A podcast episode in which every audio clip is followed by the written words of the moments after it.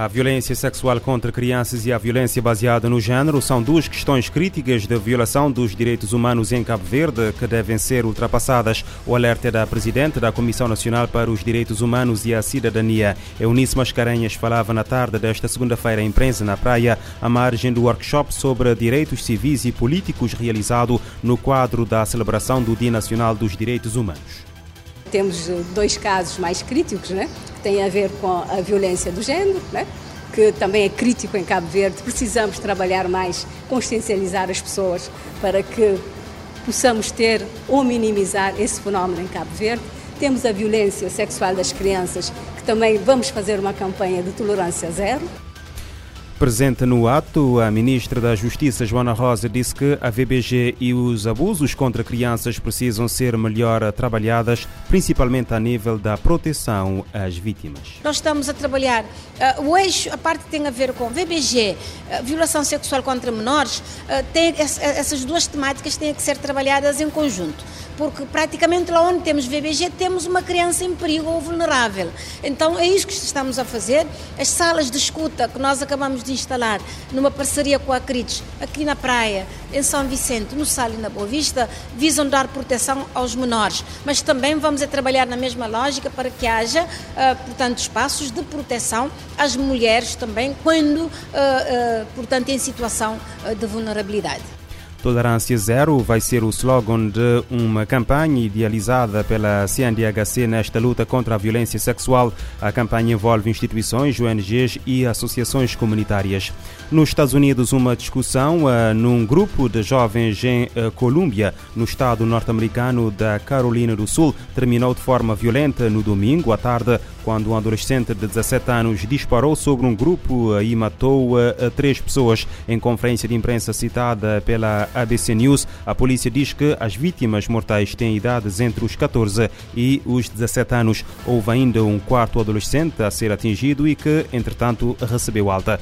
O adolescente foi detido e acusado de três crimes de homicídio e um crime de tentativa de homicídio. Desconhece-se de onde veio a arma usada no tiroteio, mas a polícia acrescenta que um grupo de adolescentes na localidade terá roubado armas de dentro de carros e cerca de 100 viaturas foram furtadas no fim de semana. Desde o início do ano, morreram mais de 14 mil pessoas devido a incidentes com armas de fogo nos Estados Unidos. As armas de fogo são ainda a principal causa de morte em crianças e adolescentes norte-americanos. Em Espanha, um padre de 34 anos foi detido por ser suspeito de ter abusado sexualmente de pelo menos quatro mulheres na cidade de uh, Vélez, Málaga. O homem terá gravado os crimes que levou a cabo após sedar as vítimas. De acordo com a agência F, a investigação teve início em agosto depois de uma mulher que dizia ser parceira do padre ter denunciado às autoridades de Melilla que encontrou no disco rígido que partilhava com o companheiro fotografias e vídeos de mulheres seminuas a dormir ou sob o efeito de um sedativo, enquanto o homem realizava todo tipo de práticas sexuais. A análise do material permitiu identificar cinco mulheres que afirmaram desconhecer a existência das gravações e que não tinham conhecimento de terem sido vítimas de algum crime de natureza sexual. Os crimes terão sido cometidos ao longo de vários anos e em diferentes locais, particularmente em viagens de amigos. Nessa linha, as autoridades não descartam a existência de mais vítimas em Melilla, Málaga e uh, Córdoba, localidades onde o, o homem uh, que foi ordenado sacerdote em 2017 residiu. O material apreendido continua, por isso, a ser analisado. Graves violações dos direitos humanos continuam a ser combatidas na Venezuela e não constituem uh, fatos uh, isolados. São reflexo de uma política contínua de repressão do governo contra opositores e uh, dissidentes. A conclusão consta de um relatório da Missão Internacional Independente de Apuramento de Factos sobre a Venezuela, divulgado na segunda-feira.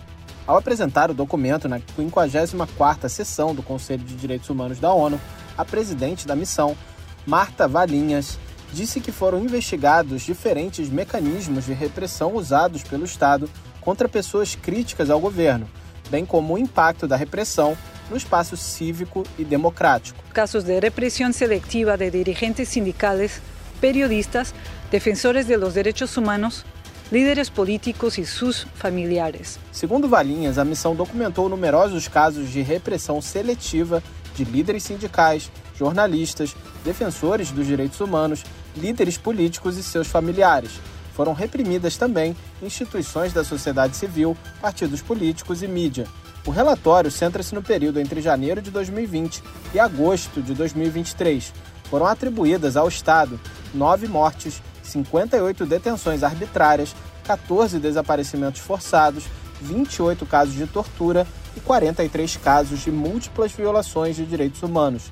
Para este relatório, a missão realizou 256 entrevistas confidenciais e quatro grupos focais, que envolveram um total de 299 pessoas, dentre elas 153 homens, 142 mulheres e quatro pessoas com identidades de gênero diversas. As entrevistas foram realizadas remotamente, diante da recusa contínua do governo em cooperar com a missão e autorizar a sua entrada no país.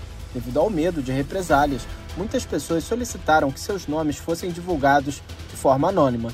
Na mesma sessão, o representante permanente da Venezuela, embaixador Héctor Rosales, afirmou que a missão foi imposta por razões políticas e contribui para maximizar a pressão midiática e política sobre o país.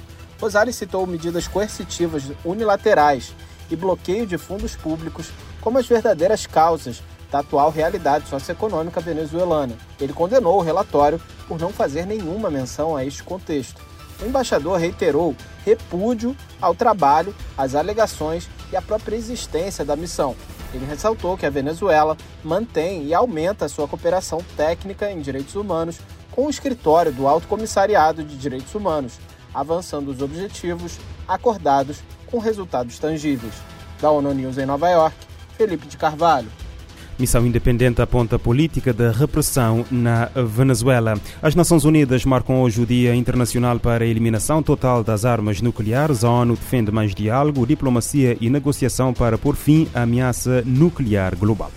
Neste 26 de setembro, as Nações Unidas marcam o Dia Internacional para a Eliminação Total das Armas Nucleares, com uma reunião de alto nível que acontece em Nova York.